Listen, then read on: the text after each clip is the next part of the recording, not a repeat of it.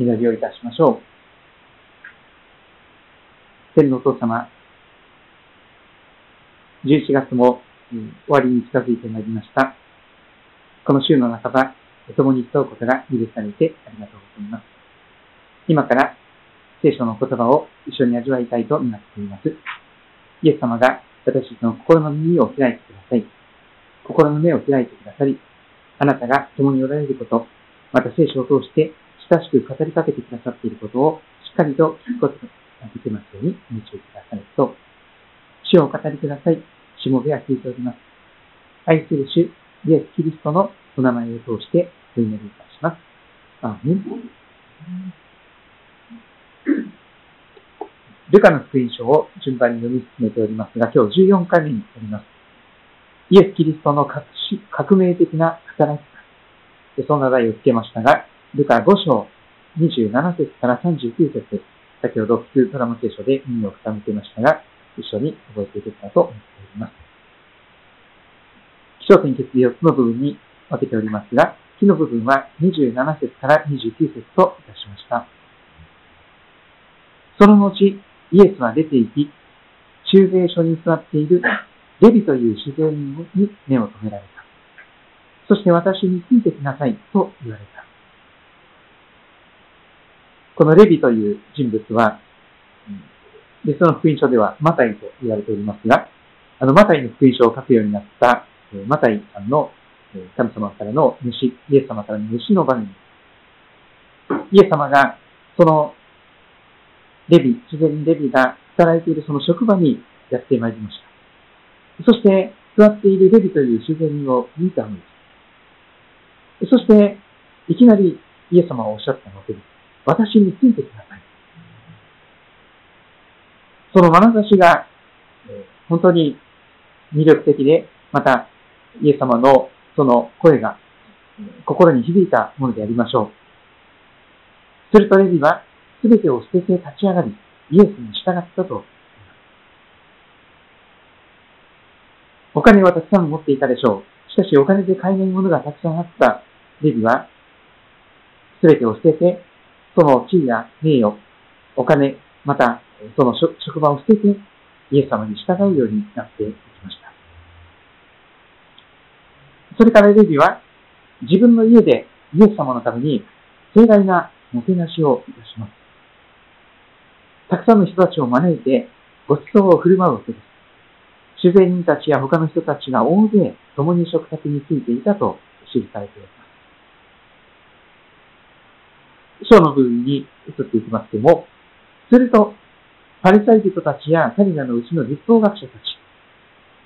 聖書をよく知っている人たち、なおかつ非常に真面目に神様に聞き従おうと熱心に努めていた人たちのことであります。パリサイ人たちや彼らのうちの立法学者たちがイエス様の弟子たちに向かって小声で文句を言います。ひとひとと嫌味を、文句を言うわけです。なぜあなた方は主税人たちや罪人たちと一緒に食べたり飲んだりするのですか？とんでもないですね。聖書に何て書いてありますか？そんな人たちと一緒に食べたり飲んだりしたら、汚れると書いてませんか？まあ、そういう言葉ですね。えー、人たちや罪人たちと一緒に食べたり飲んだりしてはならない。自分たちは清いものだから、汚れが移ると困るということで、パリサイ人、もともとパリサイという意味は、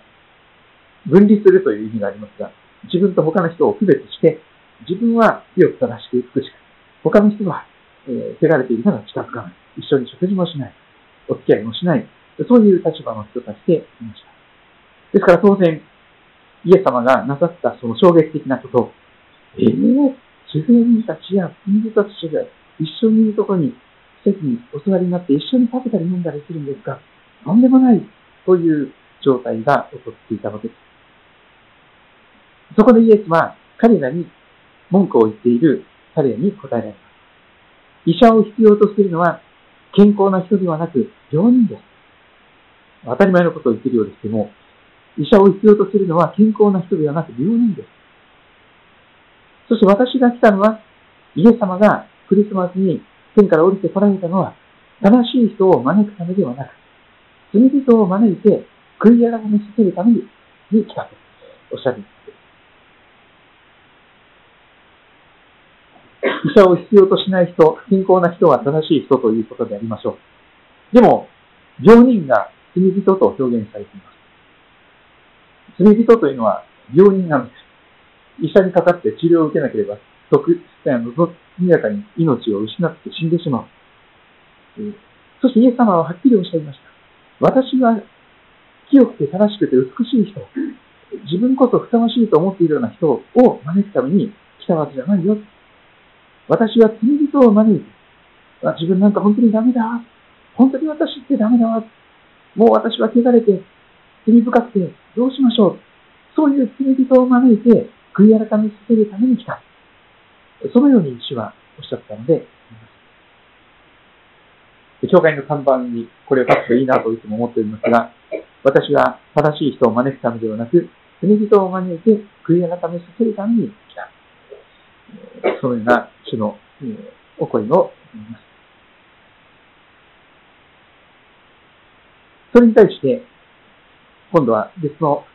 話になっていきますが、また彼らはイエスにこう言います。ヨハネの弟子たちはよく断食をし、祈りをしています。パリサイ人の弟子たちも同じです。ところが、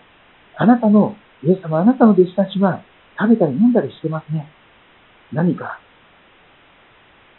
信じゃないですよね。なんで断食しないんですか？というような表現でしょう。ところがイエス様は彼らに言われます。花婿が一緒にいるのに、花婿に付き添う友人たちに断食させることがあなた方にできますか？しかしやがて時が来て、花婿が取り去られ、その時には彼らは断食します。そんな風に、イエス様は今は喜びの時だから断食をする時じゃないんだ。でもやがて悲しい時が訪れたならば、彼らは自ら断食することを選び取っていくでしょう。でも今はその時ではありません。と、イエス様はおっしゃったので、今えー、断食ということも、まあ、宗教的な修行のような形で、えー、良い行いというふうに、えー、捉えられていたようでありますが、しかしイエス様は、その良い行いをすることによって、人が救われるわけではない。むしろ、人が救われるのは、罪人が、どうしようもない人が招かれて、罪が許されていく。その時に喜びが湧き上がっていく。そして、誠に神様が大好きな人たちが起こされていく。その神様が本当に辛い目に遭っていくとき、十字架にかけられて殺されていくとき、その時には本当に神様が悲しまれることを悲しむようになれて、その日は彼は断食しますということを言ったと思います。結論の部分は、新しい衣と新しい葡萄酒にご自分のことを例えられるイエス様の姿が、イエスはまた一つの例えを彼らに話された。誰も新しい衣から布切れを引き裂いて、古い衣に杉当てを、杉を当てたりはしません。そんなことをすれば、その新しい衣を裂くことになる。新しい衣から取った布切れも古い衣にはありません。今は次を当てるなんていう時代ではないかもしれません。えー、昔と違ってですね、えー、新しいものを買った方が安いとかですね、えー、また、いろんなことで、えー、この服は、えー、昔に比べていろんな服があります。まあ、この服もとても軽くて暖かいんですけども、えー、でもですね、ここでイエス様は大事なことをおっしゃっています。ご自分を新しい衣のようにおっしゃっているわけです。で、イエス様という新しい衣を部分的に切って、この教えは素敵だから、私の服に、この私の生活に適用しましょうとか、この部分は素晴らしい教えだから、これ私のものにしましょうとかって、そのように継ぎはぎ的に、部分的にイエス様を切り張りしてですね、自分の今の生活にしている服に、えー、この切り張りをしていく。そういうことをしたら、結局全部ダメになってしまうんですよ、ということですね。イエス様をそのまま、全く新しい衣として自分の家に来ていく。それが必要なことになります。イエス様を丸ごと受け入れていくと言いましょうか。イエス様を丸ごと新しい衣として全面的に受け入れていく。その時に初めてイエス様の新しさが無駄になることがない。むしろ、その覆われた私たちの不具さが、恥や過ちが覆われるとともに、全く新しいものとして歩みを始めていくことができる。孫にも衣装ということがありますが、本当に罪人にも衣装でありまして、罪人であっても義の衣であるイエス様のその衣を、新しい衣を着るならば、全く新しいものと神様の前に見なされて、そしてやがてその内側も新しく変えられて、イエス様のような愛の人に変えられていく、そんなことが起こるのです。部分的にイエス様の教えを採用しても意味がありません。全面的にイエス様を着るような形で、え新しい生活を身につけていく必要があります。さらにイエス様はご自分のことを新しいブドウ酒と例えておられます。新しいブドウ酒は発酵がまだ収まっていない状況で、かなり膨れていきます。ですから、古い皮袋に入れていくとですね、それはもう破れてすぐに、その、こぼれ落ちてしまいます。誰も新しいブドウ酒を古い皮袋に入れたりはしません。古い皮袋はもうこわばっていてですね、固まっていて、そして、その柔軟性がなくなってますから、もうすぐ破裂して、ひびが入ってですね、亀裂が入って、全部流れてしまって、台無しになってしまいますから、そんなことはしません。そんなことをすれば、新しいブドウ酒は皮袋を裂き、ブドウ酒が流れ出て、皮袋もブドウ酒もダメになってしまう。新しいブドウ酒は新しい皮袋に入れなければなりません。そのようにイエス様は、ご自分のことを発行しているような新しいブドウ酒、命がみなぎっている、躍動する命がみなぎっている、そのブドウ酒のように、ご自分のことを紹介されています。それは、私たちの古い、なんていうんですかね、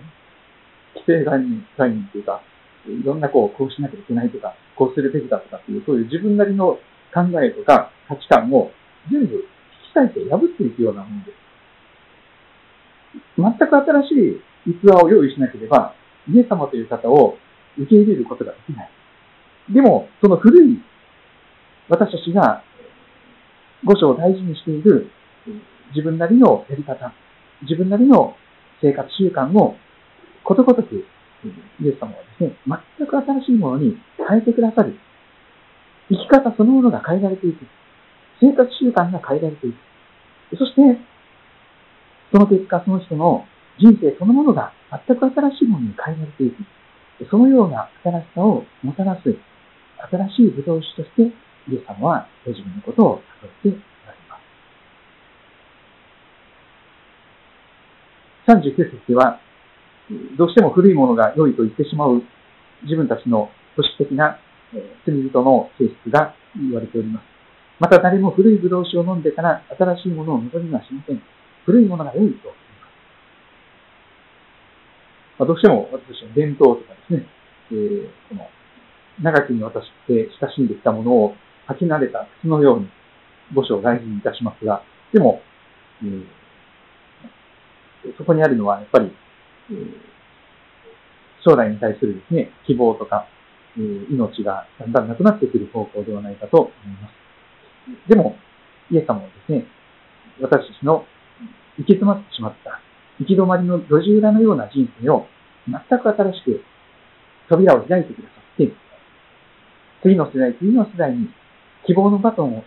渡していくことができるような、そんな福音を伝えてくださっております。自然にデビがなぜ大米をはたいて大祝宴パーティーをしてイエス様をもてなしたんでしょうか？それはイエス様の愛に触れられたからではないでしょうか？そのまんまの姿で、イエス様に全面的に受け入れられて、そのまんまの姿でいたら、私についておいでと言ってもらった。そこに福音があります。何か立派なふさわしい人間になれたら、神様に呼ばれるということではないんです。私は正しい人を招くためではない。罪人を招いて、悔い改めさせるために、救う、救うために来たとイエス様はおっしゃっています。そこにイエス様の全く新しい、人間が作り出した宗教ではなくて、全く新しい聖書の語る福音と言われるものの新しさがそこにあるかと思います。うん、本当に福音の人としている人は自分で、えー、病院にも行けませんし、またイエス様のもとに来ることもできませんが、もうイエス様の方から私のところに来てください。そして、声を、目を止めて、声をかけて、そして、関わりを持ち始めてくださる。そんな素敵なイエス様のことを覚えながら、今日も一緒に祈るべきを持っていけたらと思います。